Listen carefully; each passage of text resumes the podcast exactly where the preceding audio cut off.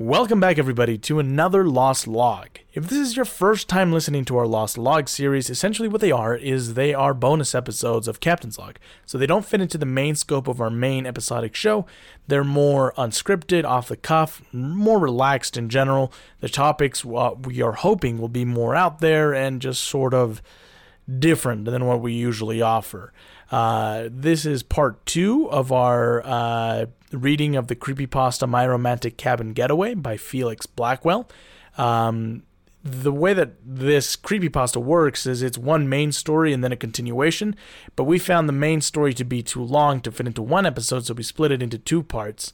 Uh, and this is the second part. We will be coming back for part three, where we read the the sort of the epilogue of the uh, of the creepy pasta. Um, but until then, we hope you enjoy this one, and we.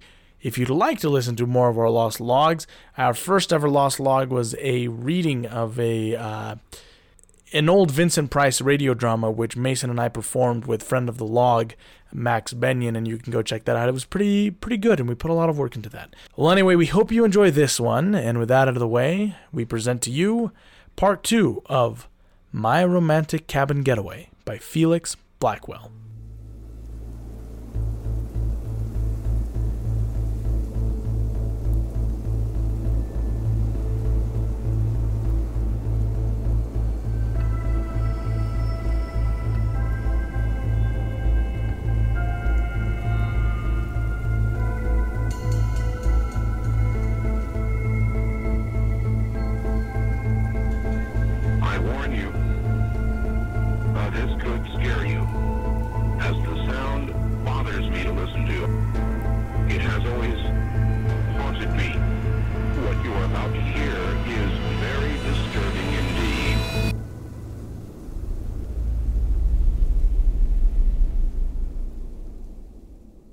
It's been an interesting few days. I have so much to say, so I'm going to try and be terse. Sorry that it's taken so long to report. I am really trying. All of your questions and analysis of the events have really helped us through the struggle.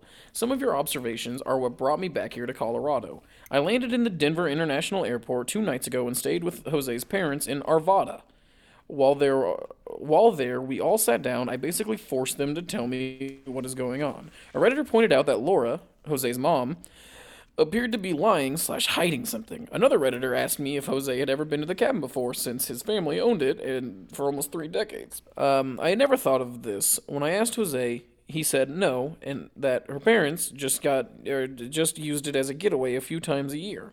Jose's mom told me that uh, he'd been there multiple times uh, when he was little. This time, Jose's parents told me a different story. They claimed this was the truth. Jose had been to the cabin as a toddler a few times when he was five. Something happened to him. While Greg, Jose's dad, and Jose were outside playing in the snow, Faye, Jose, Jose, Jose wandered off. Jose wandered off toward the edge of the forest to look in. He was following a voice. Greg was building a snowman, keeping an eye on him. Uh, they were only a few dozen yards apart. Sorry, just the, just the thought popped in. Like Laura and Greg had a son, and we're like, let's name him Jose. Yeah. Two fucking white ass people being like, Jose. um, and his brother Don Carlo. Okay, anyway, um, allegedly, Greg heard Jose talking, answering questions, but he couldn't hear anyone else. He started walking toward her, him to bring him back to, and he heard him say, "God damn it, use uh, uh, okay."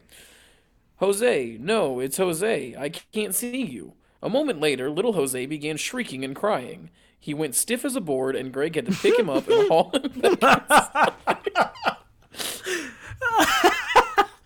he was almost catatonic and would go through bouts of total silence or inconsolable hysterics for several hours until Greg and Laura decided to go back down off the mountain and take him to the hospital. Greg claims he never saw anyone in the woods and never heard any voices speaking to Jose. The doctors thought uh, he had an epileptic seizure, and to this day, Jose does not remember ever going to the cabin. When I took him, uh, he acted like he'd never seen it before. I believe that if Jose did remember being traumatized as a child, he'd never want to go back. So I really think he's blocked out the whole experience. And when we visited it a week ago, he thought it was her. It, he thought it was him, f- his first time going. Um, in Laura and Greg's subsequent visits to the cabin without Jose, Greg experienced terrible nightmares in which dead people entered the bedroom and sat on the ground at the, in the bed and watched him sleep. In the morning, Greg let me borrow his truck, but refused to go to the cabin with me.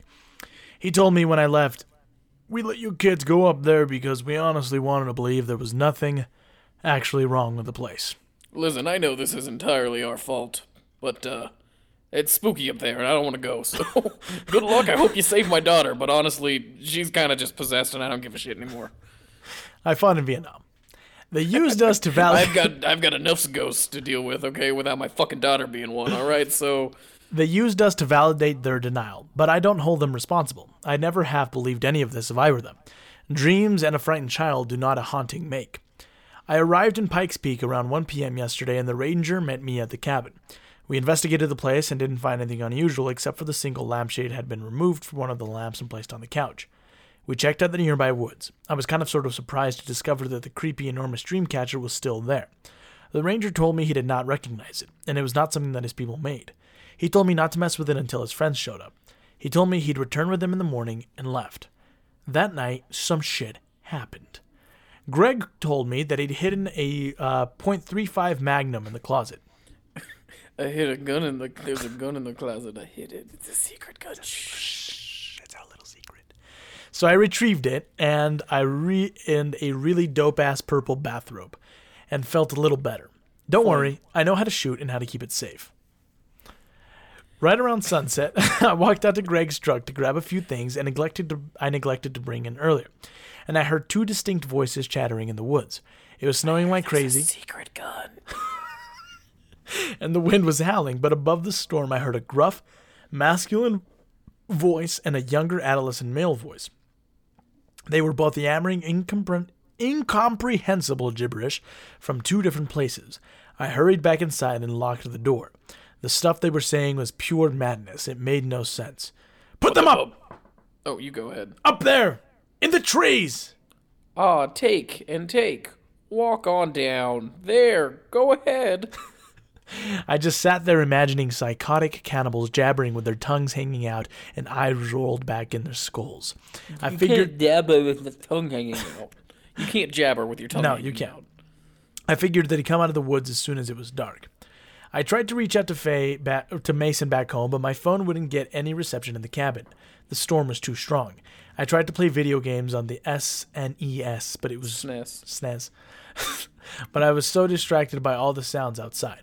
Every single noise a blizzard produced caught my ear, and so my imagination manifested all kinds of horrifying creatures slinking around there in the dark. When I finally went to bed, the wind died down a bit, and I heard a few more voices. There was a distant, high pitched wail that echoed across the entire mountain. There was a child crying, saying something like, Put. Oh, I thought you were going to say it, so I gave you the chance. Mason? Oh, that's on. Oh, are you there? Mason? Mason, cool, man. Oh, that's just so uncool, man. what happened? You, I don't know. It just stopped working. What? No, I did not do anything. What? You just left. You were gone. Well, so you just like stopped talking, and I was like, Jose, no, oh man. man. And then I refreshed it, and then it worked again. Oh but- yeah, because because I stopped because I thought you were gonna read it, so I was giving you a chance, no, and then you were you just even- gone. Yeah, that's what happened. You were like mid sentence, and you were just like, and that's when he. I was like, Jose. All right, I'll just read it. Something like, Um, "Put me down in the hole, and it's so deep you can crawl forever." But his voice sort of glitched. It would suddenly become deeper, as though a grown man were doing an impression of a little kid. I also heard someone hacking and vomiting and crying, begging for help. I didn't fall for any of it. I'm 28 years old, and this is the most afraid I've ever been in my entire life. Even with Jose walking around like a freshly, like a fleshy marionette, and calling out my, to a presence in the dark in my own home, around the around the time I was getting into bed, approximately 12:45 a.m., there was a gentle tapping sound on the window in the living room. It was soft, like a neighbor who was reluctant to bother me. I stood there, in the bedroom, with the door open, holding my breath, trying to figure out if I had imagined it. Then I heard it again, so I crept down the hall, peeked around the corner, just in time to see a figure walking past the windows toward the front door. With the curtains drawn, I couldn't make out anything but a shadow. It knocked on the door again. It was a gentle knock. A man's voice softly called out. Hello? I listened intently and tried to keep silent. Eventually, he knocked again, and I said, Hello? I. I need to speak with you. He was speaking through clenched teeth. He was either extremely cold or extremely angry.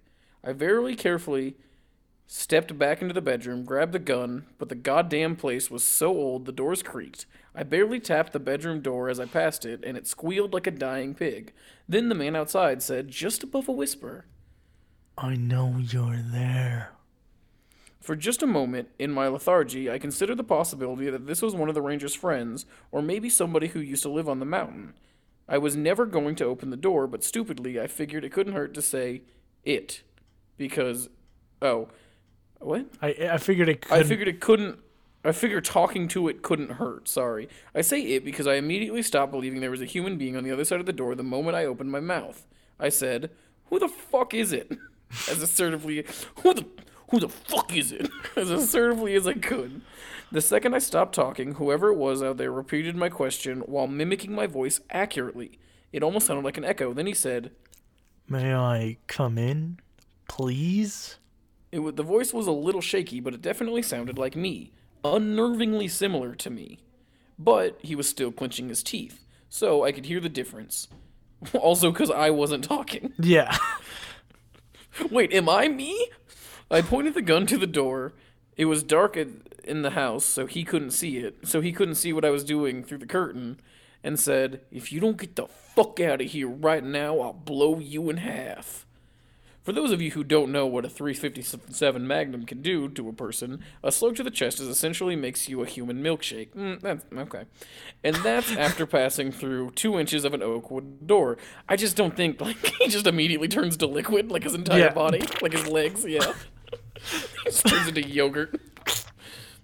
Um. Anyway, uh, we both just stood there for a dreadfully long minute.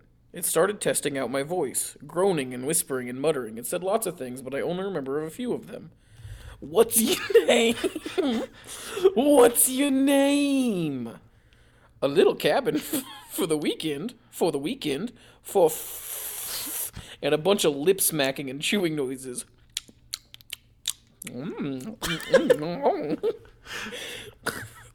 They're lying. They're lying. The ones out there. La la la la la la la. Uh, you weren't alone in there, and I'm not alone out here. What's your name? and you go up in the trees or down a hole, that's where you go. Oh, they'll find you either way. The sound of my own voice making these horrific noises and phrases set every inch of my skin on fire. I can hardly describe the physical sensation of fright and of fright this intense. It was almost like having a bad fever, hot and cold, wet and sticky all at the same time. Wet and sticky, that's a normal thing to be together, right? Nothing's dry Yeah. and sticky. Yeah. Yeah. I shouted for it to leave, and I said I was armed. I considered firing off a round, but that's a decision you can't take back. And my number one rule is only to fire when I'm certain I've got a target and a clear reason. Uh, I am proud to say that I can use my voice a lot better than whatever it was that was mimicking me. I'm a stop. I'm a soft-spoken guy, but I came down like a fucking hurricane, screaming, "I will fucking kill you!" He replied simply in a softer tone than my own voice, "I will fucking kill you." then. I don't know why that's so funny. then it went back to babbling gibberish and knocking politely on the door over and over for another minute or two. Then it suddenly stopped.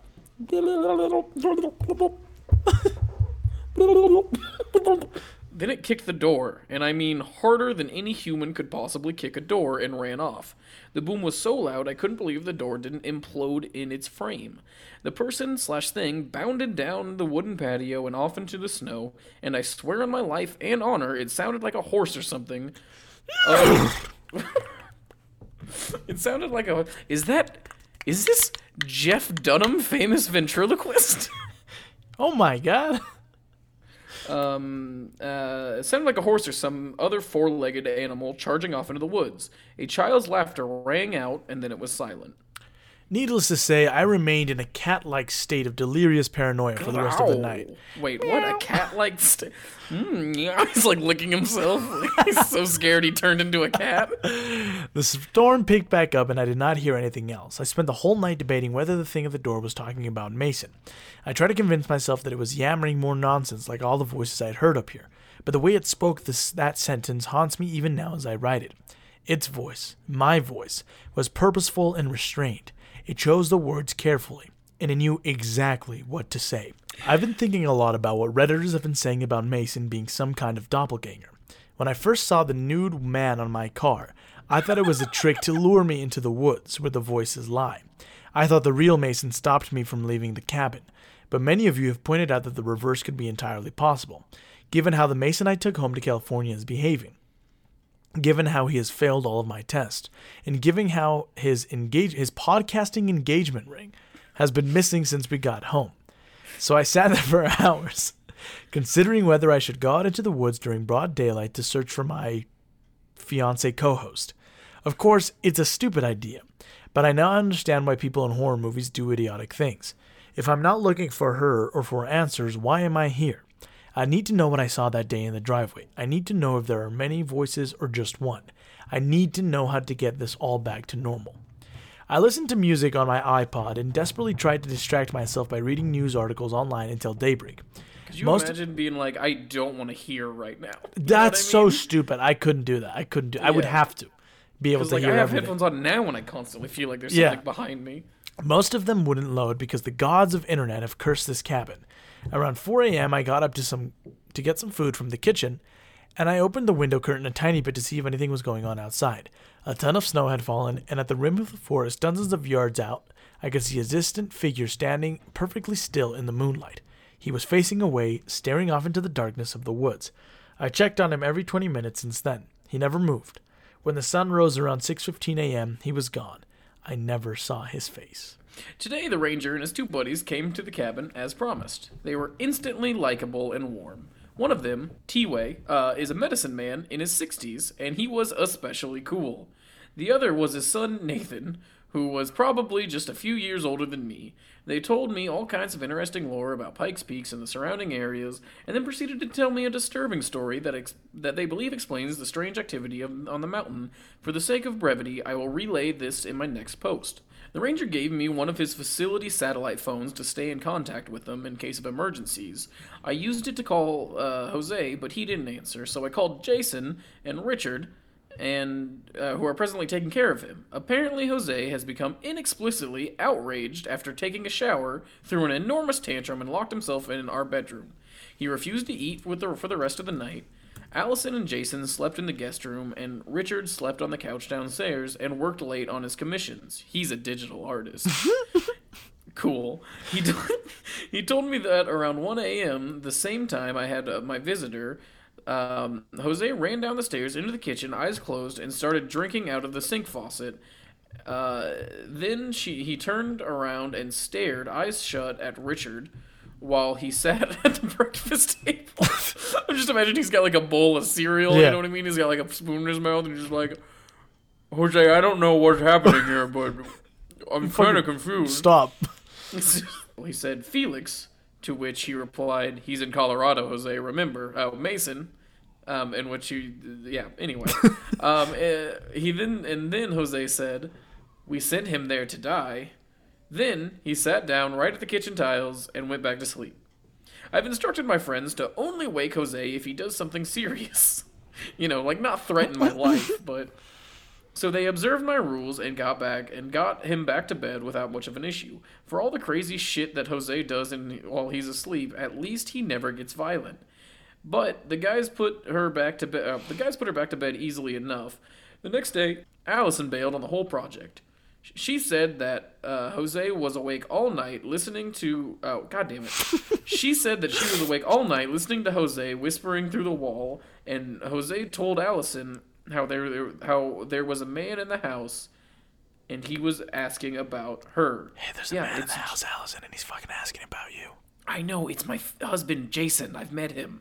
Oh, all right then. Good night. Good good night, Jose. Hey, Allison, there's a man in the house and he's asking about you. What? Isn't it? Is it? Wait, never mind. It's Jason. Okay. It's, it's, your, it's, your, yes. it's your husband. It's my husband Jason. Okay. My flight home is the day after tomorrow, so I'm going to have so I'm uh, ha- yep. My flight home is the day after tomorrow, so I'm going to have to figure all this shit out real quick. Real quick. I'm going quick. to take a nap. I'm on a real. This guy's a true. This this is the realest thing I've read so far. I've got a hard deadline coming up. I'm going to take a nap. Yeah, yeah. It's ni- yeah. it's nice and bright outside, no voices. P.S. As soon as I get home, I will put up the yes. Okay, he just never puts up any of the videos. Anyway, yeah. as soon as I get home, I will put up the Jose video. I know I keep saying this, but I really did not expect to suddenly return to Colorado. I swear I will put it up, and then that will be the end of it. I represent myself. I resent myself for turning this into such a long, ridiculous blog of experiences. Shut up. No, you don't. The yeah, the first uh, comment on this one is, "Didn't you put holy water into her shampoo? this is getting weird." uh, My first night back at the cabin was the most terrifying experience of my life. You can read about it here if you haven't. The next morning, Wednesday, the ranger showed up with his friends Tiwe, a Pueblo medicine man, and his adult son Nathan. These people are amazing. hello, I'm his adult son Nathan. As you can see, I'm an adult. This is adult my adult son. Nathan. Yes, my name is Nathan. Hello. They I'm an were- adult, as you can see. He's an adult. Uh, yes, I'm an adult. They I don't know if you think I'm a kid, but I'm not a kid. I'm an adult. This is my adult son, Nathan. not, dude. Seriously, he's not a kid. I I got it. He's an adult. hey, this He's is T-Way's son, and he's a fucking adult. His name is Nathan. All right. Think you can cut this out, but that Tumblr post or whatever, where it's like the first day at Domino's, and he's like, "Okay, but don't fuck the pizzas," and he's like, "Ha, okay, yeah, I won't." He's like, "No, seriously, don't fuck the pizzas." and the other kid, the other cook, is like, "Hey, did you tell him about fucking the pizzas?"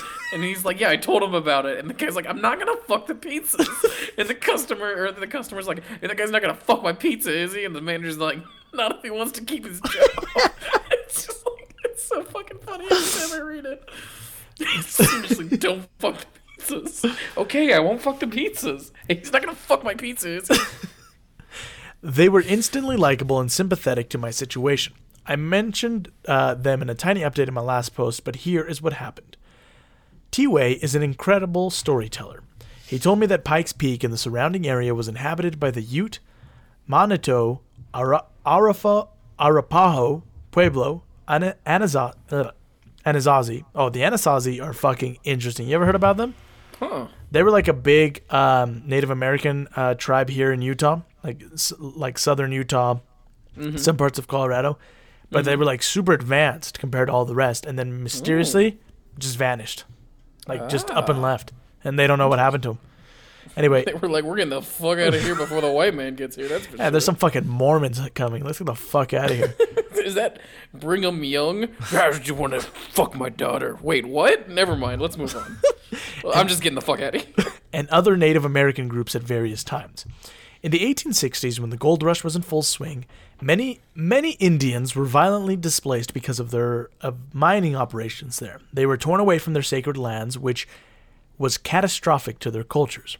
T-Way stressed that historically, Americans have not understood the significance of land and names to Native Americans, and this is critical to understanding the supernatural presence in the mountain. The major world religions like Christianity and Hinduism and Islam are universal. They can be practiced anywhere. You can pick up your whole life and move to Kentucky or Scotland or in Istanbul, and you'll still be whatever religion you are. Your God still hears your prayers, He still intervenes in your life. Not in fucking mine, but alright. But Native Americans practice land based religions. God religions. intervenes in my life a lot. He just fucks a bunch of shit up. Uh, but Native Americans practice land based religions. The land they inhabit is a part of their creation stories. It's not that the land belongs to them, it's that they belong to the land. And both are in a symbiotic relationship with one another. History is embedded in the landscape. A person is reminded of specific lessons and wisdom when they see a part of the land. Do The you mo- know how true this is? I mean, it's one of those things It that sounds I like. It sounds it will, true, but from I mean, don't from my if- limited knowledge of Native right, Americans, That's what I'm saying too. it is sounds it like for me right, to just but be like, of course they that makes perfect Yeah. sense. They only worship land or whatever. Yeah. But Um, okay, I was just curious if you knew because I, I have no idea. No, I'm not 100% sure. The mouth of this river has a story attached to it. The fallen tree has a story attached to it. A battle was won here, a chief died there. Peace was made between tribes with a feast here. When a native group is forced out of its homeland, the people lose their history. What's worse, they leave behind the places where their dead are buried. Since the dead are bound to that place, the Indians who left no longer have spiritual connections to their ancestors and thus to their gods. Their medicines and magic no longer work. They forget the names of sacred places, and the name as the names and history and wisdom are forgotten, the tribe's spiritual power evaporates. That the ending of that started sounding real like they just can't do it. You know what I mean? Yeah. I don't know. Maybe it's true. I have no idea. Uh, T-Way said that, that when Peaks, Pikes Peak was taken, a group of disgruntled Utes descended on the miners and slaughtered a bunch of them. Because a complex network of alliances and peace treaties, these Utes were punished by another tribe. They dug holes in the ground and slit the Utes' throats. Uh, yeah, that's not. when they were like they were punished, I was like, oh, okay. And then it's like, oh no, they were murdered because of it. Got it. Uh, then they were buried. Then they buried them upside down in the holes with their legs sticking out of the ground, so that wolves would feast on their calves. Holy fuck! Uh, that was supposed to be the end of it. Oh, sure, right, yeah. Um, but then something else happened. The legend says that these Utes arose from the tainted ground one night because their flesh had been flayed from their hips down. They looked like walking skeletons. The other guy's got a skeleton dick. oh shit, he's gonna kill us. uh, they hobbled into an Arapaho camps uh, and took women and children back up the mountain. They forced them deep into the mines, never to leave again. The howls of women and children have been reported on the mountain over a hundred years now. The Utes in Arapaho engaged in blood feuds, sometimes called mourning wars, for, for this over for years over this. They exchanged curses, executed and skinned and tortured each other. They stained the once sacred earth on Pikes Peak with the with rivers of blood. I like how like I don't yeah Yeah. okay I sure I don't know it's just like I, it feels like it was it feels like it was the Arapaho's fault. It seemed Yeah. right like Right. they shouldn't have Done that. Yeah, I don't know. yeah if they just hadn't buried them upside down or just buried them fully. Yeah. Just, you know. Yeah. Yeah. I mean, they. Oh, boo hoo. They killed a bunch of white men. Whatever. okay. They had it coming. Yeah. I was pretty mortified by this story. I just kind of sat there with a ranger while Tiwi and Nathan blessed the cabin. They burned sage and tobacco inside and outside, and used crushed herb to dust, uh, and crushed herb dust to cover their hands.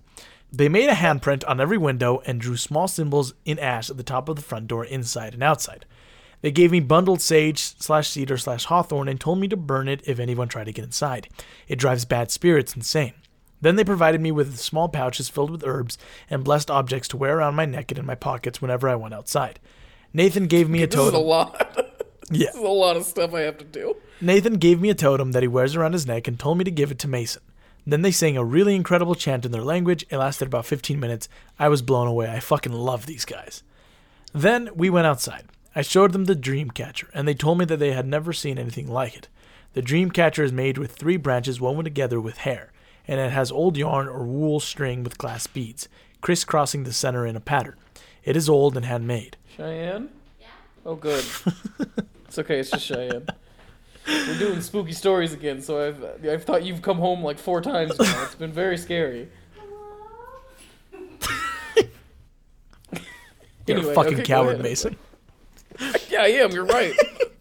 I'm not ashamed of being a coward. Being a coward keeps you alive. It's a natural reaction for your body to be like, "Oh, is that danger? Yeah, don't go towards it." T-Way told me not to touch or move it. If you find an object of power and do not know who made it or what it protects, you should leave it alone. I asked him if it could be evil, and he said maybe. I got them up to speed on everything that has happened. I said a lot of my friends, Redditors, but I didn't explain that, suspected that that's the most like Like, there's no millennial Gen Z Native thing to do. Yeah. Well, but also there's just No, but like how you like it's like when you're telling your parents about something, but like if you're part of an online community, you're never like yeah, these guys that. I so you're just like my friends that you haven't met. I don't know. To me, it's like uh, there's no way these Native Americans could possibly understand the internet. I'll just say it's my friends, even though like Nathan is like a few years older than Yeah. this guy is. Um, Nathan's like, dude, I'm 34. I know what Reddit is. Uh, I told him that some Redditors suspected that Mason at my house in California was a duplicate, and that the real Mason was somewhere in the woods. T Way and Nathan disagreed with each other uh, on whether that could be, but we searched the woods looking for signs of Mason. We found nothing. I told them about the There's missing a trail of empty gin bottles. I told them about the missing ring, and they said exactly what many Redditors have said. If Mason loved the ring and it was powerfully, powerfully symbolic to him, it could be used by a bad spirit to harm him. They told me to find it at all costs. They also told me that if Mason indeed were still here on the mountain, he was certainly dead. Which, you know, cheered me right the fuck up. oh, thank Oh, Christ. thank God. Okay. And for the moment we've all been waiting for, T-Way named the creature that was tormenting us. Haven't does it wasn't it already named by a woman? Yeah, the hollow ones, was- but like, Oh, but Yeah. no, but she, she he was like, "Hey, it was a name that I just didn't feel like remembering or Yeah. writing down." But he said that his people call it, and I'm gonna I'm gonna do my best here, but I, I am very sorry. I, I'm not gonna pronounce. I'm sure I'm not gonna pronounce this correctly. Atan Anotogukawa. the way I thought was it was at an a anotog kua. That sounded better. Yeah, the imposter. Um, the imposter. Bad spirits inhabit the land everywhere, and sometimes they get the opportunity to use a tragedy like Pikes Peak's massacre to commandeer the, a human figure and walk the earthly mortal plane. In the case of the imposter, they collect animal and human parts piecemeal wherever they can and stitch them together. This is why they walk strangely, vocalize strangely, and why they never show their faces or come out during the day. They cannot pass for humans. That's that's pretty fucking metal. yeah. I asked I asked T Way uh, why I was always see why I always see someone facing away from the from me at the edge of the forest, and he said the same thing he just described. yeah. Uh, and he said it's because it does not want me to know its identity, but eventually the imposter would come for me, wearing Jose's skin and teeth and hair, trying to convince me it was him. When I asked him what it wanted, he said, but also I'm just imagining, like, can you imagine your girlfriend, like, skin sloppily and hair, like, sloppily, like, thrown over, obviously a monster, and just being like, give me a kiss, man. Um, um, um, It's like, God damn Get the it, fuck it's off. It's obviously not her. No, it's me, I swear. All right. Um, when I asked him what it what it wanted, he said nobody knows. He also told me that there was there is power in names, as many redditors have also stated, and that I could not speak its name, especially not to it, because that could provoke it. Of the voices I was hearing in the forest every night, T-Way said they practice what they hear for decades. It makes it easier for them to hunt. The freaky shit. T-Way, Nathan, and the ranger left at sunset, and I spent the rest of the evening thinking about all of this. I think I figured a lot of things out. At around 9 p.m., something disturbing happened. I used the satellite phone the ranger gave me to call Fang. To Mason. He actually answered, and I was just lying in bed reading. And he was just lying in bed reading. Fuck. We had a great conversation. I told him I missed him so much and that I was up here trying to solve what was happening. I told him I wanted to have a podcasting family with him. He said that he was feeling better and he had actually gone a whole night without sleepwalk- sleepwalking or terrifying Jason and Richard. And I was like, okay, cool. We're just going to skim over the fact that I told you I want to start a family with you. All right. Yeah, no, that's fine. We don't have to talk about that. After 15 minutes of talking, I started hearing sounds outside. I heard footsteps crunching in the dry snow and I heard a voice, my voice. It said things like, flight, insomnia, miss you. See you soon. The thing had been standing near the window, mimicking my voice, my conversation with Faye. I told Faye I'd Mason. I told Mason I'd call him back later and hung up the phone. Then went silent. The thing Baby, walked. I gotta go. There's a. You know what? It's too much to explain right now. I'll just I'll just get you. You're a dumb woman. You wouldn't get it. the thing walked around the cabin slowly, trying to figure out if I if I had moved, and kept mumbling and repeating repeating a few phrases as it went. Finally, it came and knocked on the door. Its knock was gentle, just like last night. I was a little bit less scared because of all the blessings T-Way had put on the cabin, but I still held onto the gun just in case any shit went down. He spoke to me in my own voice. The first thing he said was, "The hole will fill with snow and blood." So yeah, that uh, amped up my fear quite a bit. Every hair on the back of my neck bristled. Do you know the feeling of being so scared that your vision turns hyperial? Hyperreal. Everything looks like a realistic video game, so everything looks just slightly off. Then it knocked again and said, "Hello, May I come in? I simply said, No, leave. Then I knocked for another 30 seconds or so and said, What is your name? Hello? I lied and said, My name is Daniel. Now leave. You can't come in.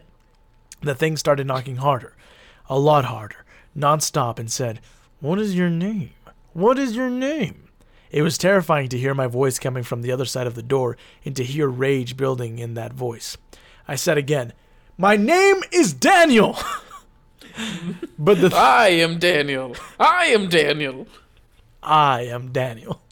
I am Daniel Kiss. But the thing just kept yammering and asking the same question. It would it would occasionally say things like ticket, ticket, rental car. You go up in the trees. The hole, the hole. Down in the hole. What is your name? May I know your name? He's just a fucking kid with ADHD. What's your name? Can I know your name? Can you tell me your name? Do you have a rental car? What is that? The Do you want trees. go in the hole? I know a hole. I know a hole. Do you know where the hole is? Let's go down the hole. Then I had an idea. I'm really good with fake accents, and when I was a child, my first language was German. Dad migrated to Boston and met my mom.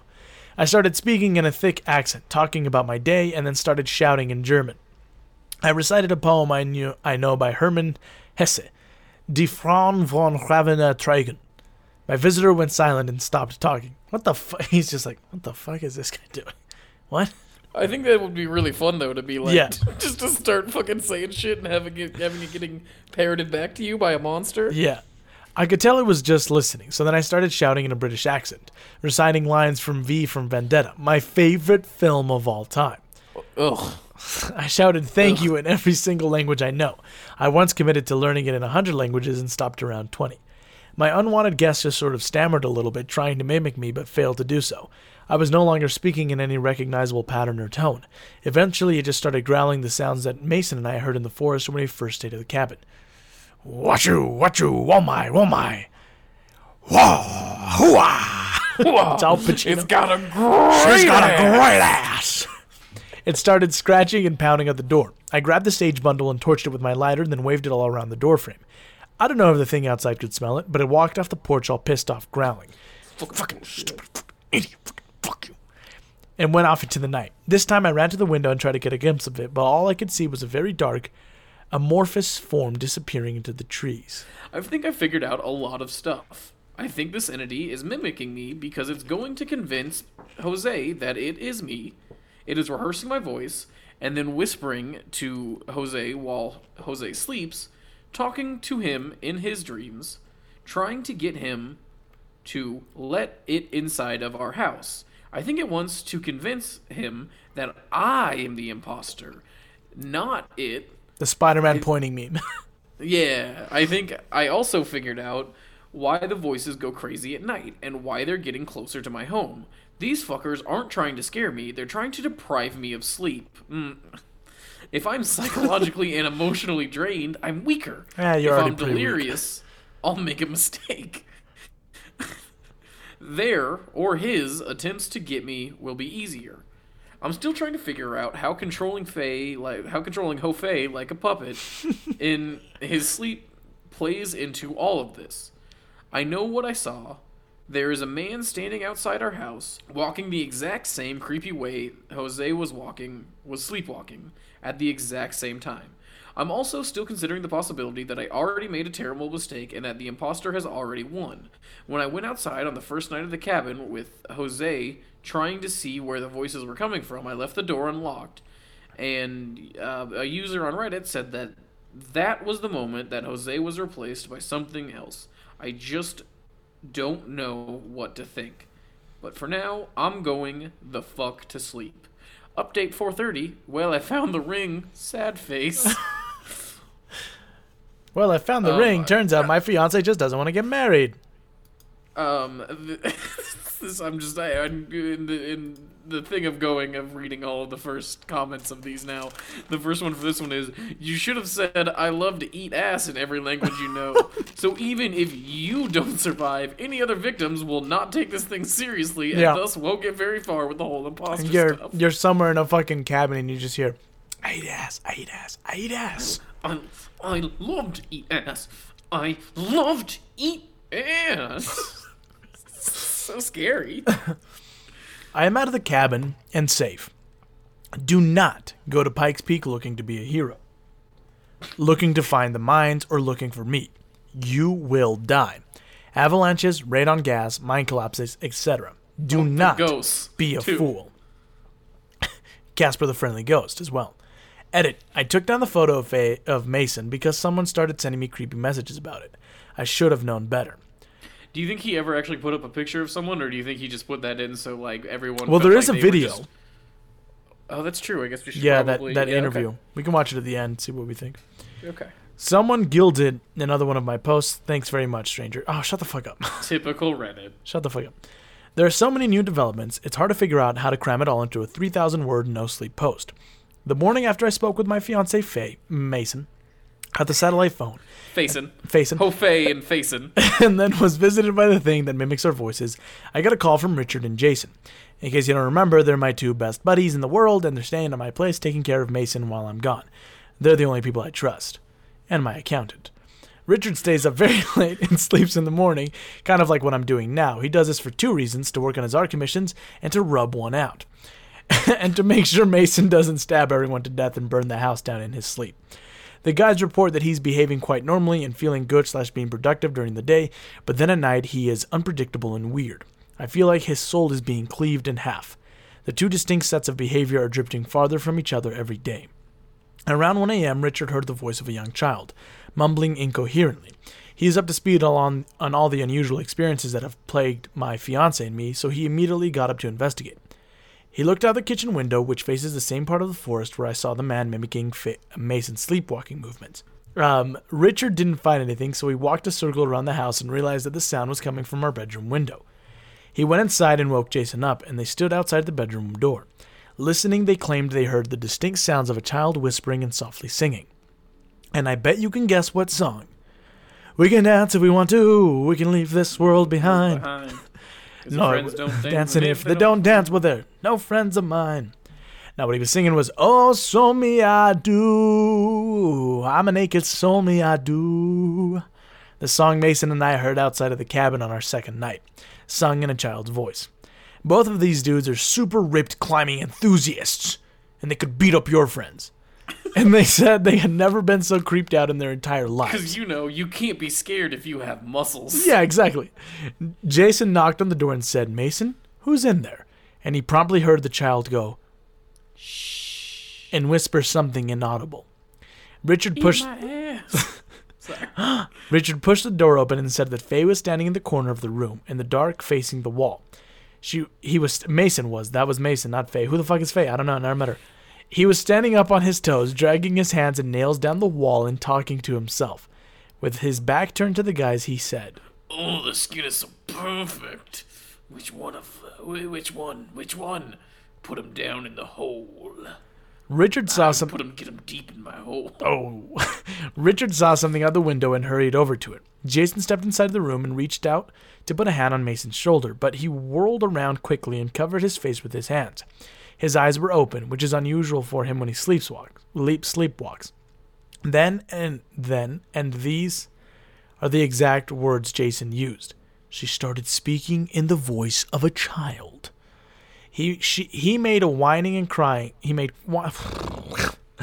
he made whining and crying sounds and rocked back and forth on his feet, cradling his arms as though he held a child. Then he turned around and started scratching at the wall again, still whispering in the kid's voice, saying things like, It's Mason. I can't see you. Are you up in the trees or down in the hole? Then he started singing again. Richard ran down the stairs and out the front door, barreling towards the tree line. From the window, he had seen a small Punch that motherfucker in the face. From the window, he had seen a small child walking around on its tippy toes, flailing its arms up in the air.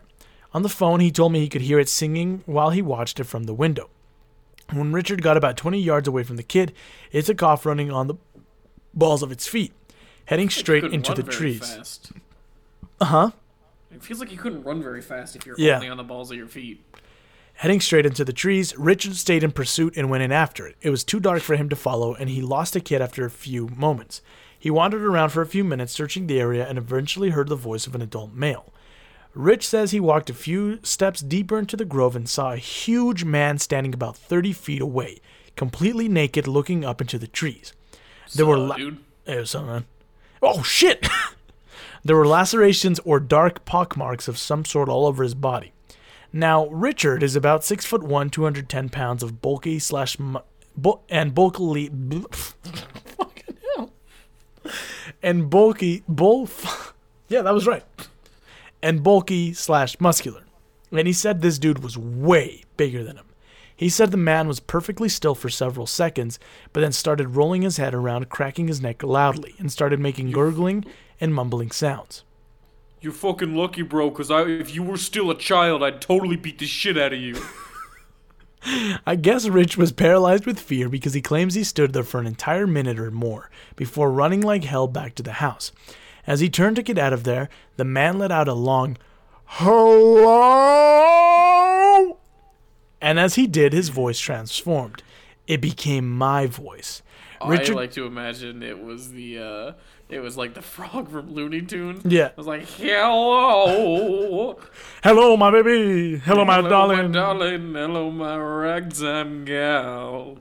It, um, Richard said that the thing in the woods called out with my voice several times as he fled, wailing, Please help me! And they're gonna kill me tonight! Jason says that he did not hear or see anything out the window, only Richard running back inside, ghost white with terror. Oh, Richard's a ghost now. He said Richard actually cried. While they talked in the living room, Mason sat at the top of the stairs just watching, wide awake, with a little smile on his face. He a tee. He a tee, did I do that? The next morning, they took Jose to his psychiatric appointment. Sorry, it just okay. The next morning, they took Jose to a psychiatric appointment, the first he's ever had, and I'm will and I will hopefully hear back on that soon. It kills me that I'm not there with him now. I'm still stuck in Pikes Peak. It's like this place doesn't want me to leave. The ranger station shut down the entire uh, network on the road what? The ranger station shut down the entire road network on the mountain because of this huge blizzard that rolled in, and there are avalanche warnings. And apparently, they just don't give a shit about people that are trapped up on top of the mountain. Yeah. They're like, fuck you guys, you guys can I die up there. Their whole point of there is making sure that doesn't happen. Uh, my road out of here is completely iced over, and one part of the snow, ha- one part of it has a snow collapse mini avalanche. What the fuck? My road out of here is completely iced over, and one part of it has a snow collapse slash mini avalanche. Parentheses. Shut up! I'm from California, where God pays attention. Jesus Christ! What? All right, man. Jeez. I okay, so there was a mini avalanche on one part of the road coming down. That's mm-hmm. what I'm. Re- okay, I'm in contact with the ranger. His name is Greg, just like Jose's dad. it's not because I have a hard time creating writing names. Uh, so that's why I avoid referring to him by his name in these updates, and he assures me that they're working on, getting the roads cleared every time it stops snowing. I missed my flight, but thankfully they gave me a voucher, so now I can just roll into the airport whenever I can. I have enough food to feed an army, and the electricity here is supply- sup- surprisingly reliable. So I'm warm. The Wi-Fi dips out for five to ten hours at a time. Though I'm working on Donkey Kong Country 2 and Secret of Mana on the SNES, and writing about my experiences here in my spare time. I also slipped on the icy porch and fell on my side, so that guy got an enormous bruise, and it hurts like a bitch, but only when I breathe. So got that going for me. Uh, a Reddit user asked me if the cabin had a basement, and I never thought to check. Outside under the snowpack and halfway covered with old chopped wood, I found a little locked door. The key was in the kitchen cupboard, and turns out there's a decent sized cellar under the house. Down inside, I found a ton of creepy shit. There's a bundle of long black hair, several dozen jars of rotten mutant looking shit, and tons of old book from the 60s and 70s, and lots and lots of porno magazines. There are also lots of sticks and yarn, all the material necessary to make a dream catcher like the one hanging in the tree line behind the cabin. I didn't touch anything, I just noped straight out of there. I've been thinking about something that one of the Reddit users said to me the other day, which was, Have you considered that it is not a dream catcher at all? And he's right. I'm not an expert on Native American symbology or artifacts, so I'm, but I'm still going to comment on them anyway. It looks like a dream catcher to me, so I've been calling it one all this time. T-Way, the, pe- the Pueblo friend of the ranger, didn't call it that. He just said to leave it alone. I'm wondering if that thing attracts the imposter instead of keeping it away. It could mark the house, so I kind of want to move it for one night just to see what happens. After all, T-Way blessed the entire cabin, so I feel quite safe. and I have a 3.57 Magnum in case uh, leaves don't protect me. Even though T Way told me don't touch it. Things have been going pretty well. I feel safe, so I'm thinking maybe I should try to fuck that up. you know what I mean? Yeah. It's really good. It's been going well. The monster can't get me in here, so maybe so maybe I should give him an opportunity. maybe I should change things around with having no idea what the outcome might be. Hey, I'm a white man. What could I do wrong? There's no repercussions. Um, okay. At about 9:30 a.m., there was a knock at the door. I grabbed the gun, suspecting another encounter with the imposter. It was lightly snowing and gloomy, so I figured the sun was blocked enough that the creature would be willing to come out of the woods. But then I heard familiar voices talking cheerfully. I looked out the window, and to my total surprise, it was T- T-Way and his son Nathan. These badass motherfuckers. I had hiked up the, the ranger station in the snow to check on me. I let them in, and they made me tea. I cannot tell you how happy it was to see them. Imagine them hiking all the way up a fucking blizzarding mountain, and they're like, "We will make you some tea." Yeah. What a fucking douche. T-Way brought me his own dream catcher. It was one he made specifically for me. Aw.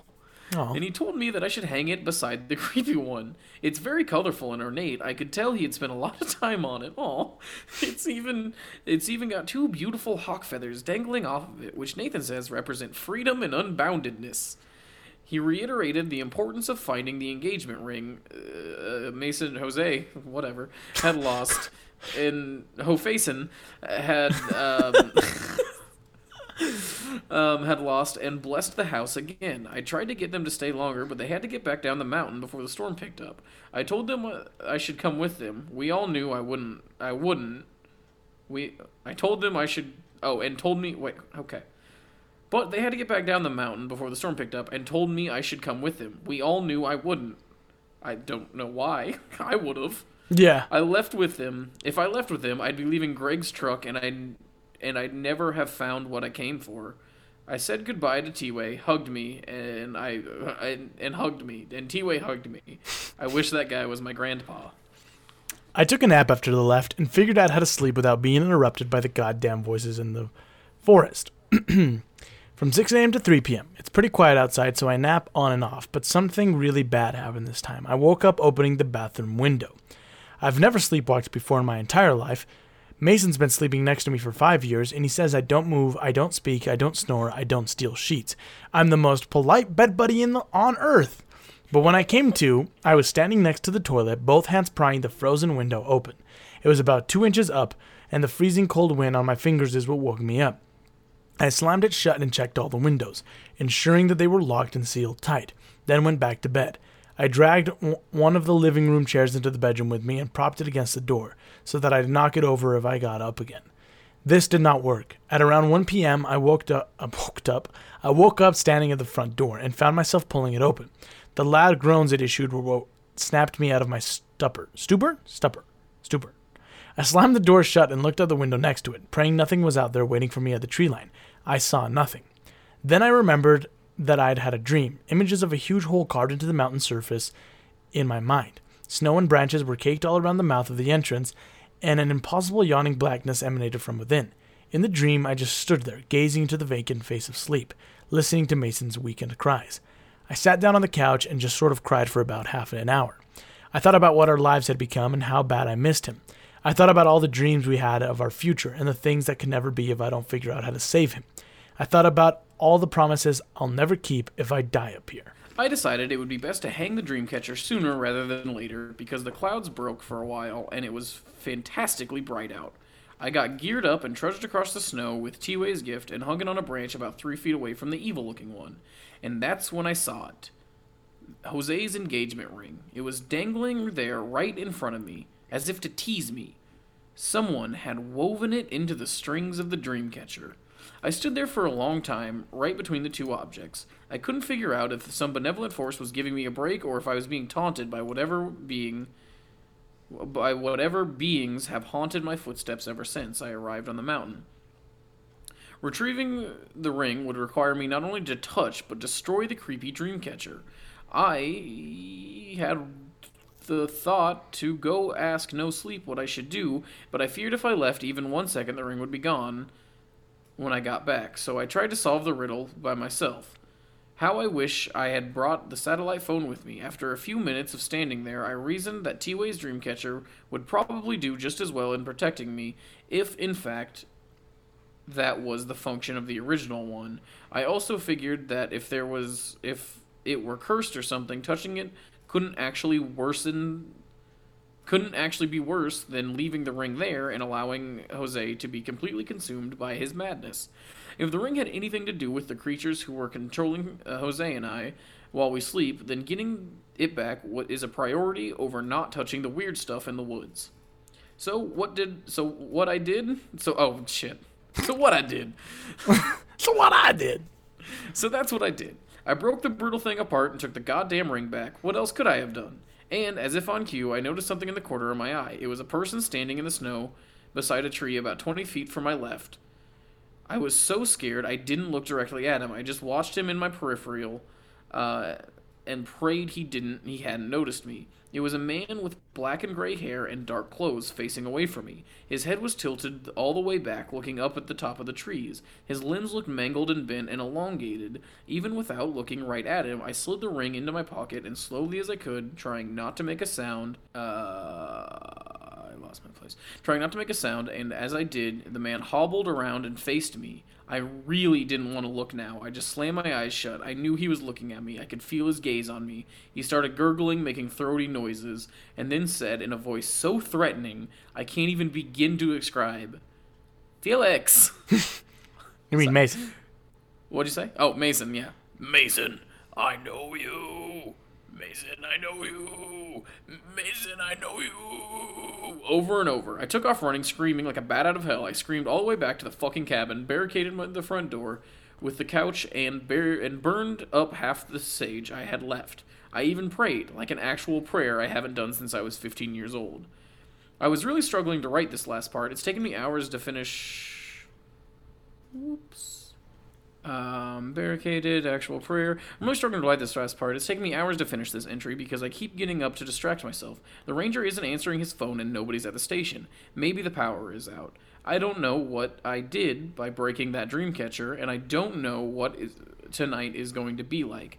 But, Jose, if you ever read this, and if something happens to me, don't forget your tenderness, your soft and skinned, all I need. Your love is my tourniquet. I have to say this, even though I desperately want it to not be true. The man I just saw was T Way. Oh, I like Oh. T Way.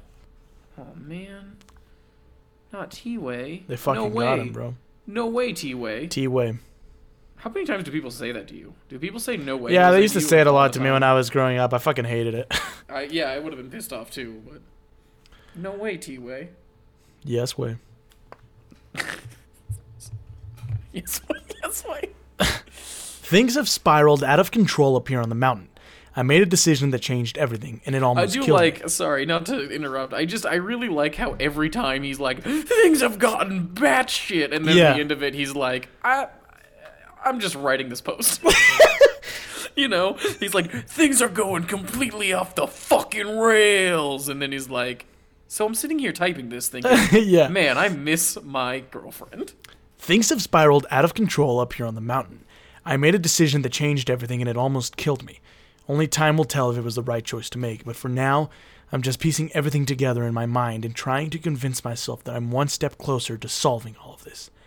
I destroyed the fir- the strange dream catcher that has been dangling on a tree branch behind the cabin since Faye and I first came to this place. Nobody knows who made it, what its purpose is, or why it's on the side of a tree facing into the woods, rather than the side facing the house. I found all the supplies to make another one just like it locked behind a cellar door that someone tried to hide years ago. But when I broke the dream catcher, I learned everything I needed to know. T Way is dead. A lot of people have said otherwise, but I am certain of this. I saw his likeness stretched over the gruesome form of the thing that stalks these woods. It was broad daylight, and the look on its mangled face told me exactly what I didn't want to accept. I really am all alone. Several Redditors have speculated that this thing only shows itself at night and always faces away from me because it cannot convincingly appear human, not without the help of the recently dead. T-Way confirmed this during his first visit to the cabin, but when I destroyed the dream catcher, there it was, proudly masquerading in the skin and hair of my best friend on this mountain. In the sun, all right. In the Anyways, like, you're fine. All right. In the sunlight, no less. I cannot even imagine how his son Nathan must feel if he's alive. The two hiked back to the ranger station from the cabin, knowing a blizzard was coming. I'm sure that's when T-Way died. Okay, so uh, let me just get this. Okay, so what? I don't understand. When he broke the thing, it let the monster see him face to face. I don't, I, I don't know. I don't Is know. that what he's saying? I don't fucking know. Okay. Well, but I just uh, I destroyed the dream catcher that's been dangling on the tree branch behind the cabin. and came in place. Nobody. I think the knows dream catcher was protecting the cabin in some The sort. one with the ring was protecting. yeah, it cabin? was in in some way. Gotcha. Okay. When I got back inside the cabin, I completely lost it. I barricaded the door and windows and every piece of with every piece of furniture I could, but there just isn't enough stuff inside the little cabin to protect me. So I sat there on the floor against the bed, clutching the gun, uh, sort of wishing my dark visitor would come kill me already. But of course, this is Pike's Peak. Death is not the worst thing that can happen to you here, so the mountain kept fucking with me. It was getting dark, and I was on the verge of a total psycho- psychological break. Um, I've been running on four hours of sleep per night and a few naps for the past two weeks. My only hope for redemption just got turned into a puppet. Uh, and when I was about to find out what happens come nightfall when the Dreamcatcher no longer functions, so what did my brain decide it was the best course of action at this point? To fall asleep. Somehow I nodded off. In fact, I think my brain was just did, just did a hard reset because nothing about the sleep was restful. I just went into a fear coma the minute the sun dipped behind the mountain, and then I woke up. I was in my bed with my sheets pulled over me. The lights were off, all of them, and my hands were empty. When before I held they held Greg's 370 357 Magnum. When I opened my eyes, it was suppo- I supposed it was possible that I'd climbed into bed myself. After all, I'd been caught myself sleepwalking twice before. But it took me a solid minute before I realized there was a fucking arm wrapped around my chest. I did not have the reaction you'd expect. Most people would fly out of the bed screaming bloody murder. But my first thought was, uh, where am I? My parents divorced when I was three. Cool. Thanks. Thanks for letting me know. When I was three, so I'd spend a few nights of a week at my dad's house and a few nights at my mom's house. Sometimes I'd wake up in the dark and not be sure which bedroom I was in. It always took me a second to remember where I was. This is the thought that crossed my delirious mind. Maybe I was back home in California. Maybe I was at Jose's parents' house in Arvada. I sort of just rolled out from under the arm and tried to figure out who the hell was lying in bed with me. I'd been sleeping with the lights on for the past few nights, and I'd never in my right mind have turned them off after seeing the creature so close to me a few hours ago. The body in the bed felt familiar. Its warmth, its texture. I was pretty sure it was Jose, but I couldn't remember if he was really up here with me. And then he spoke. He reached through the dark and touched my face and said, What's wrong, Pop Tart? Yes, that's actually the nickname he gave me. Love me some s'mores Pop Tarts.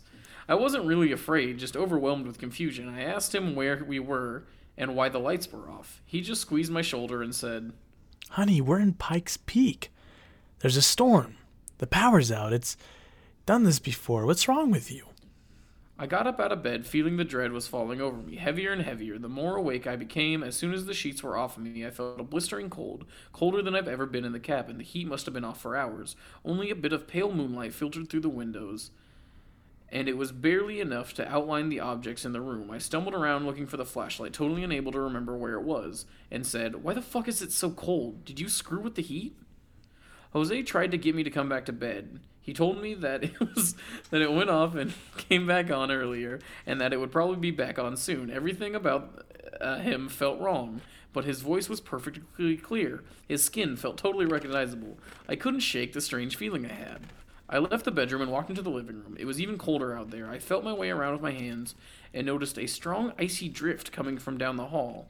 It was a straight shot from the living room to the bathroom at the other end of the hall, and from where I stood, I could see the bathroom window. It was wide open, a big two by two foot gap leading to the snow. I went to shout, What the fuck did you do? But Jose stepped out of the bedroom and stood in the hallway between me and the bathroom. He said something like, Mason. Mason. Oh, yeah, sorry. Mason, you aren't feeling well. I'm gaslighting you. Do you not remember what's going on? You're sick. I almost believed him. Because I definitely felt dizzy and feverish, but it could also have been the mixture of disturbed confusion and freezing cold. The thought that this was not really Jose invaded my mind, and I immediately regretted not knowing where the gun was. The only words I can find were, Who are you? Why are you here? Jose, Jose just stood in the darkness of the hallway. The only thing I can see was a little silver outline of his face. His face was entirely black, but even though his eyes were hidden, I could feel them burning into me, just as T-Way's had when I found the ring.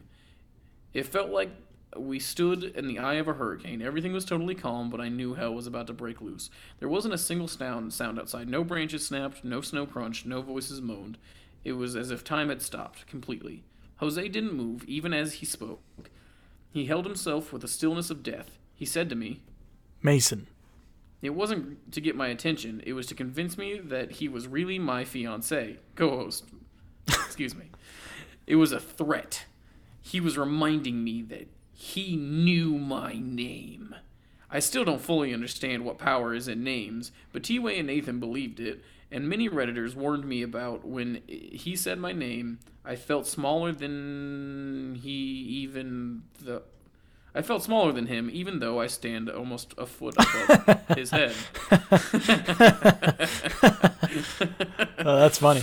Uh, do you remember the five? He asked me. Do you remember sorry. the five? He asked me. Um, he still didn't move an inch. Not even his hair kicked up in the drafts that blew from behind him. I can't remember. I can't remember. Oh, Oh, sorry. I thought. Yeah. uh, no, yeah. I can't remember. Not in this place. I didn't know how to respond to this. I didn't know what he was talking about. All I could say was, "Get out! You're not welcome here." Again, Jose didn't move, but he did clear his throat, and the sound she, he made was about two octaves deeper than Jose's real voice. Inhaled sharply and said, Tell me about the number five. "I said it's one more than four. Um, Thank and- you. And that's when I knew. I remembered where I was, what day it was, and exactly what had happened up to this point. My visitor had finally come to call, and it no longer needed to be invited. I deeply regretted breaking that dream dream catcher. My hands instinctively slid into my pocket, and to my relief, the little shape of Faye's engagement ring pushed back against my fingers. There was nothing else to do. I decided to throw down the gauntlet. I figured it was time to probably die. It was probably time to die anyway. So, okay, this has got pretty great right there. So I might as well go out bravely. I just said, I know who you are, and you will never be my Jose. yeah. I like how he didn't even say my. That was just Yeah. that was my choice. He took a menacing step fo- toward me. A gurgle seeped out of the throat. he inhaled five times. Hey, He inhaled again, more slowly this time. He demanded, I want to know about the number five. Tell me, Um, Mason. I looked all around me on the counters for a weapon, but found nothing. The knife blocked. The knife block was on the other side of the short wall that divided the living room uh, from the kitchen. There was only one roll of paper towels within reach, but in retrospect, I was so amped with terror I probably could have beaten his ass to death with it. I, d- I don't have a clue what that number means. In fact, about 5,000 people online don't either. Nobody knows. Only Jose knows. My visitor started shaking with rage. His face was weathered with impossible black. There was an endless abyss, and it stung my eyes. But then I realized something. The creature, whatever it is, had access to Jose's mind for several hours every night. Maybe for many years. Maybe even since she first visited the cabin when she, when he was five years old, and in all that time, it still hadn't learned everything about him. It could have been perfectly intimate, or uh, fuck, it could perfectly imitate her, him, because he kept some things buried so deep in his subconscious that not even this thing could find him. Whatever the number five meant to Jose, that deep place is where he kept the secret. He didn't even go there in his dreams. The next part was all a blur. I said something like, You're the one who speaks to her in her sleep. The visitor kind of nodded. I said, You ask her things. She answers you. I hear everything she says. The visitor didn't react. Then I said, You've asked her this question, just like you're asking me now. and she always says, No, no, I can't tell you. My visitor took another step forward, dragging a hand along the wall, as Mason had so many times in his sleepwalking fits. It raised up on the balls of its feet and twitched violently. It said to me, I will make you tell me. No, sorry, I want to do that one more time. I'll make you tell me. It didn't try to mm-hmm. mimic my co host's voice anymore. It sucked in huge breaths, trying to control its rage. That's kind of scary, actually. God, dude, this is a really sensitive microphone. There is a certain feeling you get when you're about to die. When you're in danger and you might die, fear completely overwhelms your senses and compels you to flee, to fight, to save yourself somehow. But past that point, when you know you're going to die, that fear becomes useless and disappears. This has happened to me only once before, when I was sucked into a riptide at the beach during El- an El Nino winter as a teenager. In that moment, I just wondered, will my body ever come back to the shore? Will they ever know what happened to me? It's hard to say you know what happens when you're about to die when this guy's never died. Right. In this moment, my heart slowed down and I didn't feel cold anymore. I just stood there, ready to be mauled to death. I was satisfied in the knowledge that I had not given this creature whatever it wanted, and therefore blocked it from using that knowledge as a weapon against Faye. Uh, Mason. Whatever Five meant, this thing needed it to take full possession of my co host, and I wasn't going to let that happen. I laughed. I actually laughed and said, Well, you're shit out of luck, buddy, because I don't know what the hell it means. Maybe you can tell me when you figure it out. The impostor laughed right back in my voice, a perfect mimicry. Then it said, Well, then we don't need you anymore. It lunged at me. I have dodged a rabid German shepherd like I was a ninja, but this thing was so fast, alright, guy, and so strong it knocked the wind clean out of me. I toppled backwards and crash landed on my shoulders on the tiles near the front door. It unleashed a barrage of blows on my face and neck. It raked my sweatshirt with razor like claws. I tried my best to defend myself, but it was so dark in the house I couldn't see almost anything. I managed to flail my way free of its grasp for just a second. I pulled myself up to my feet, grabbing the counter, and in doing so, my hand brushed against the little bundle of sage had been burning. The impostor was on me like lightning, grabbing me by the back of the neck and pulling me with the strength of a 250 pound man. I very ingloriously whirled around and smashed the sage bundle into the creature's face, burnt end first, and wrapped my other round my other arm around its head. Mason's familiar locks tangled in my fingers. I pulled its head forward and jammed the brittle sage into its eyes as hard as I could, screaming like a banshee. It shrieked and growled in some inhuman language and tried to push me away, but I held on as hard as I could and kept driving my fingers into its eyes, crushing the twigs in them.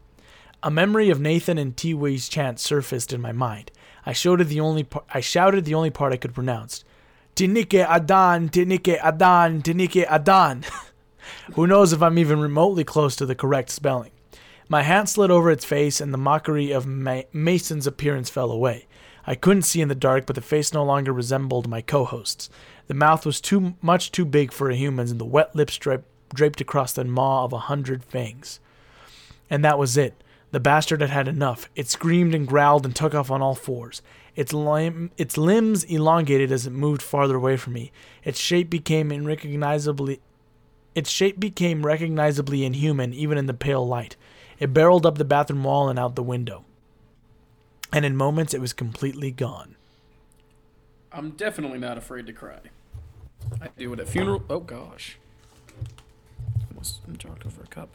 I do it at funerals, at weddings, during the Hunchback of Notre Dame, etc. But I'm a little embarrassed to admit how long and hard I cried that night after the creature in the cab had left the cabin. I had never felt so utterly miserable alone in my entire life. I only stopped when the power came back on, probably 20 minutes later. The heater kicked on instantly, and I ran over to shut the lock uh, to shut and lock the bedroom window. The satellite phone was gone, the gun was gone, probably outside in the snow or up in a tree or down in the hole. I peeked out the win- window, the kitchen window, and saw something lying on the porch right near the front door. When I cracked the door open for just a second, I saw that T-Way's dreamcatcher had been destroyed and placed in front of the cabin, mocking me or reminding me that I was unprotected. I checked the timer on the battery, the timer on the little battery clock in the kitchen. It read 12:15 a.m.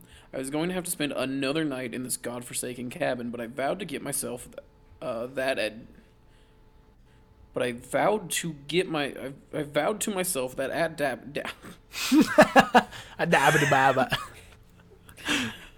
I actually considered leaving right then in the middle of the night. Many Redditors have fucking fuck. What the fuck happened? What just happened? Okay. I am going to spend another night in this godforsaken cabin, but I vowed to myself that at da- daybreak, god damn it, but I vowed, oh my god, I don't know what it is about this sentence, but I vowed to myself that at day- daybreak, no matter the conditions, I would take Greg's truck and get down the mountain or die trying. I didn't care if I slid off the cliff face. I'd never watched the sun go down in Colorado ever again. For a while, I actually considered leaving right then, in the middle of the night. Many Redditors have, have reprimanded me for not doing this, but I assure you, even in this situation, driving in the dark on that icy road next to a 400 foot cliff is a complete nope situation. He just said, Yep. no matter the conditions, I would take the truck and get off the mountain or die trying, and then immediately in the next, uh, like, sentence goes, you can't do it. Yeah. Alright, but the mountain had other plans for me. At one point, I risked sneaking outside to determine how deep the truck was buried, but as I approached, I saw the snow had been dug out around the two front tires. They'd been slashed to ribbons. All I could do was let out a grim laugh and trudge back inside. At least it was warm in there for now. At around 1 a.m., the voices started up. They arose from far off in the woods, several of them at once, groaning and screaming, dark elegies to the night. It was one of the same evil gibberish that I'd heard a thousand times before, but they slowly made their way to the o- open field and eventually to just outside the cabin. I lit the remaining piece of sage and did a once over all the windows that weren't barricaded with furniture. I also donned the, medica- the medicine pouches, the amulet that T-Way and Nathan had given me, hoping they'd be simil- similarly effective in protecting me. Then I remembered T-Way's useless dream catcher and imagined my crumpled corpse lying in the snow beside it. That's pretty fun. That's pretty funny. Outside the front door, I distinctly heard my own voice calling, Mason, it's me. Uh, no, Jose, it's me, Mason. Let me in, let me in. And from near the bathroom window, my voice again saying, Hi, sweetie, I miss you so much. I would let myself in. Yeah. Like, oh no, Mason's out there. Oh no, Mason, you're cold. Come in. Oh no, Mason, I'm cold. All right. Um. Okay. Uh, I repeated a few other things that I've said on the phone and conversations with her, with him, and even a few things I said to him while he was sleepwalking back at our home in California. There were footsteps on the roof, two, maybe three pairs of little feet stomping all over the ceiling, voices crying, children paired with them. I stood there in the kitchen, clutching a knife and the herbs, waiting for the end of the voices waiting for the end. The voices circled the cabin as though a handful of deranged lunatics were slowly marching around the perimeter, singing songs of hell as they went. They begging for help, they laughing maniacally, they whispered and screamed and talked to entirely to themselves. All at once, their dim shadows passed the window curtains over and over. Um, I heard glass breaking in the bedroom and then in the bathroom. The stomping on the roof grew louder. The foot, or the voice at the foot at the front door, grew more urgent. Someone began knocking on the door, and others tapped the living room windows. They all started screaming, uh, "Jose, Jose, let us in!" And Mason, are you there? And then, as if heaven sent, a blinding white light illuminated the entire cabin from outside. All of the windows curtains at the front of the house lit up and the sound of motors drowned out the hellish cries. Someone had driven up to the cabin. I heard the doors opening, men calling out coherently. The footsteps of on the roof thundered overhead to the back of the cabin, and then the screams of children drifted off into the woods, out in the back, echoing as they withdrew. The ranger bashed the front door, calling out my full name, instructing me to come outside.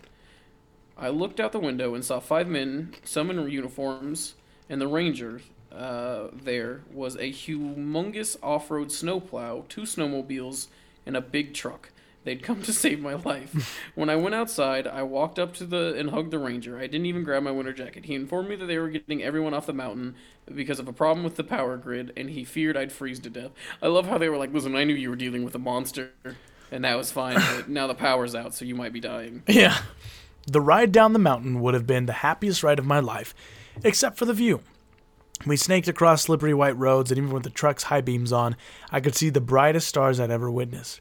But beneath them, dangling in the trees, were dozens and dozens of human bodies. They swung by rope from their feet or necks. Some of them were flayed or missing parts. The ranger did not appear to notice, and I kept my mouth shut. As they passed overhead on our downward crawl, I could almost make out their frozen faces. lifeless for years, maybe decades. Their black blood simply stained the trunk of trees, the trunks of trees. I'm not sure if these were the spirits T-Way talked about or if I had simply been experiencing temporary insanity. I'm not sure I'll ever know who they were, but I'm guessing if the ranger showed up any later, I would have become one of them. I will never forget the haunting image of passing underneath them. We arrived at the ranger station and remained there overnight. I slept on a cot in the in a room of about 15 people, all locals from different places of the mountain. I asked the ranger if he'd heard from T-Way or Nathan, but he said he had not. The next morning, one of his men drove me straight to Denver International Airport, and I boarded a plane without any luggage whatsoever. It didn't matter. I had the ring in my pocket, and, and I'll never need another jacket again as long as I live. Well, you know, your body might disagree with you, but Fuck, I'm cold. when I finally got home, Faye let me have it. She kept kissing. No, sorry. When I finally got better home, read this right. Mason let me have it. He kept kissing me and yelling at me like co hosts do. I understood. He was angry that I'd spent so much time trying to take control of the situation, treating him like a child, and disregarding his feelings in my crusade to rescue him. She, he was upset that I consigned him to the care of my best friends without asking, but seemed to appreciate their help. Richard and Jason were very happy to leave my house and never look Mason in the eye again. Although they did have some good news my for me. No, Mason. No, I was possessed. I was just bored. No. Mason had not sleepwalked or sleep talked or done anything out of the ordinary in over 24 hours. This a lot of time. this corresponds almost exactly with what when I retrieved the ring from the Dreamcatcher. After an hour or so of reprimanding me for being a thick-headed idiot, Mason forgave me and we laid in bed together and talked about everything. I apologized to him for the way I had treated him and put the ring on his finger, the podcasting ring. He looked relieved to have it back on. I swore I'd never screw up like that again. We both slept a full night, no strange night terrors or bad dreams or sleep disturbances of any kind. And in the morning, yesterday morning, we had Mason's favorite waffles. At about 11 a.m., I received a call. To my great relief, it was Nathan. I immediately pressed him for some information about T-Way and what exactly had happened after they left the cabin. He ignored my questions and said very ominously, "Please let me speak to the one who followed you home." I said something like, "Uh, uh, what?" what do you what? To which he replied, The one that calls itself Jose. My fiance had been sitting on the couch watching the most recent Game of Thrones, so I sort of handed the phone to him and said, It's for you. he put the. Sorry, okay. Uh, it's for you. He put the he put it to his ear and said hello. Then listened for about a minute. I could hear Nathan speaking, but could not make out what he was saying. Suddenly, a volcano of black puke exploded from Jose's mouth.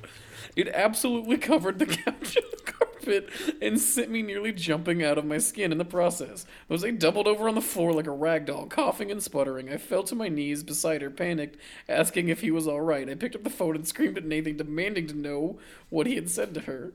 Nathan just said, Please, Mason, listen. And then proceeded to recite some sort of chant or incarnation. A wave of syrupy vomit rushed up my throat, rushed up my throat and out of my mouth as well as with and as with Jose, it was oily black. I am an actu- I, I am actually in Emetophobe? Oh, so it's like emitting things? Yeah. Emetophobe? So vomiting sends me into a state of near catatonia. But Jose had made a quick recovery and was right there to nurse me back to my senses. Nathan spoke to me a bit more and explained what he had done. I'll get to that in a bit. Jose and I spent the rest of the day feeling queasy and eventually went to urgent care across the road to get us checked out. They gave us blood tests, checked our vitals, and sent us home telling us we'd suffered minor food poisoning. But I know, deep down, it wasn't those goddamn waffles. Thankfully, for the past few hours, uh, we've been feeling much better. I mentioned a while back that T-Way and Nathan had a disagreement over who the real Faye was. Mason was. Who the fuck is Faye? Why do you guys keep saying Faye? And whether it was even possible for a duplicate of my co-host to exist. When they hiked back down the mountain from the cabin a few days ago, they had to go up into the forest to avoid the snow collapses all over the road. Out there in the woods, they heard the crying of a man and followed it to an abandoned mine. Both of them knew that it was very likely a trick, but T-Way said that it was their duty to explore the possibility that Mason was alive somewhere on the mountain. The blizzard came on earlier than expected. They stood at the mouth of the mine listening to the begging of a young man somewhere off in the dark. but concluded that its voice was too unusual to be a human's. T-Way and Nathan decided to bless the entrance of the mine, which could ward off its dark inhabitants, but their chanting enraged whatever lived in it. It came out of the tunnels and snatched T-Way. He screamed all the way down into the dark, and Nathan could not follow. He ran away terrified, but got lost in the blizzard. He wandered for an hour, fearing death, and eventually came upon a skinned body swinging from a low tree branch. It was so fresh the blood hadn't yet fully frozen. Nathan knew it was his father's corpse. Eventually, he found his way back home. He said his father's voice guided him out of the squall. Nathan explained to me that the impostor's goal of taking over someone's mind was different from its penchant for killing people. These creatures hunt and kill at random, salvaging the human parts they need to walk the earth as mortals for a short time, but the real pleasure derives from conquering a person from within. Mason was one of the unlucky few that are chosen in this way, and the impostor's fixation on him had lasted for decades. After long enough, their continued presence in the body and mind of a victim leaves a stain on the soul. This corruption necessitates a purge, hence the barf party we held in the living room, whose stains, by the way, I have thus failed to banish. Nathan invited me to the funeral ceremony for T-Way. I sadly declined, as I am already on the verge of losing my job and flat broke from this experience. But I promised that I'd honor his memory in my own way. I can't go back to that place. Fortunately, Nathan was more than understanding, and promised we'd meet again soon. I'm still thinking about all this. I do not yet have all the pieces of the puzzle, but if you're looking for all the answers, you're going to have to help me find them. But I think I have figured this part out. The imposter gave Phase uh, Jose's podcasting ring microphone. The imposter go. gave Jose's microphone back to me. They wanted me to destroy the Dreamcatcher. The ring was an object of great sentimental value to both Jose and to our podcasting relationship. The creature used to invade Jose's mind and control his thoughts. Its goal was to convince Jose that it was me. That I. Yeah, okay. That makes sense. okay. So that uh, he would welcome it into our podcasting house late at night. The home, Nathan said, symbolically represents the body, just as the ring represents our union. The microphone represents our union. To be uh, welcomed into the home is to be granted access to Jose. But the imposter could never learn anything, everything it needed from Jose to mimic me. It gave up that on that project and instead came after me. It returned the ring to me, thus giving up its power over Jose. And but I broke the Dreamcatcher to retrieve it. As it turns out, that creepy, mysterious Dreamcatcher was in fact protecting me, the cabin, and everyone inside it, which is why the imposter needed it to be in. Which why is uh, Jesus Which is- Christ. You having a stroke? Imposter, yeah, I am. Which is why the imposter needed to be invited in. When I broke it, the creature could have easily come in and killed me, but it needed information from me before it did. It needed to know one of Jose's darkest secrets to rule him. And in the darkness bind them. Uh, yes, I'm not sure I'll ever unravel the mystery of the number five, but I do know one thing. Not knowing what it means actually saved Jose's life. I'm not sure I ever want to know. As for Jose, he's back to normal and in perfect, perfect health. He sleeps soundly and only mumbles a bit, which is pretty normal for him. His sick sense of humor has returned as well. Last night, as he went to sleep, he turned out the light and said to me, Thank you for trying so hard. Then he leaned over and licked my face. Well, that is the. And I figured out what the number five is, by the way. Is it Five dollar How foot long? long. Oh, Yeah. how long they've been together? Nope, five dollar foot long. Oh. She just really loves Subway. okay, what do you think of it? Um, I It gets you in moments, and then it loses you in moments. I think you know. Absolutely, that's true. I don't know. It was fine. It was. It's pretty. I guess it's it's a very well written um creepy pasta, but like even the best written creepy pastas are still kind of like Right.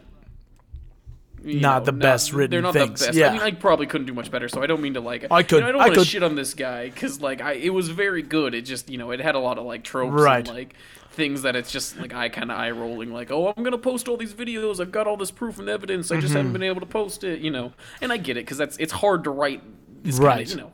So he did a The- very good job. There, um, there were moments that, um, that did scare me just because I'm like picturing where I'm like, well, if I was in that Yeah. situation, I would be like, fuck it that. got it did get it got as most things do it became much much less scary as they started just like Right. having to answer all the Yeah. questions that they set as, up the, as there was exposition dump, I was like, ah, yes and i get it again I right, yeah. mean, It's. uh, I mean, know, I- you you know, you gotta. yeah you gotta do it you gotta you can't just leave actually you probably You could have just can't. left it you could have just started it and then just never come back and people would be like what happened yeah. Um, but yeah, it was it, it was pretty good. They, once they started kind of figuring out what the monster was, and it was just kind of like, all right, that's less scary. But Yeah. Um, I don't know. I like. I'm. I mean, I'm a fan of like any sort of Native American tied lore because I like. yeah, that's true. I like their legends. I think they're very spooky and weird. I like the idea of like this thing that has to wear skin, like it can't shapeshift like a skinwalker, but it has to like physically wear the skin of people and Mm. yeah, like I like that it has to like stitch its body together Yeah. with like various dead things. I like to imagine it like sewing the parts as it making a skin suit. Gonna scare this guy. making a skin suit, making a skin suit. I'm gonna go out in my new skin suit. Um, but yeah, I don't know. It was good. Um, Yeah, it was fun. yeah. Well, uh, well, that's it. That's the end, isn't it?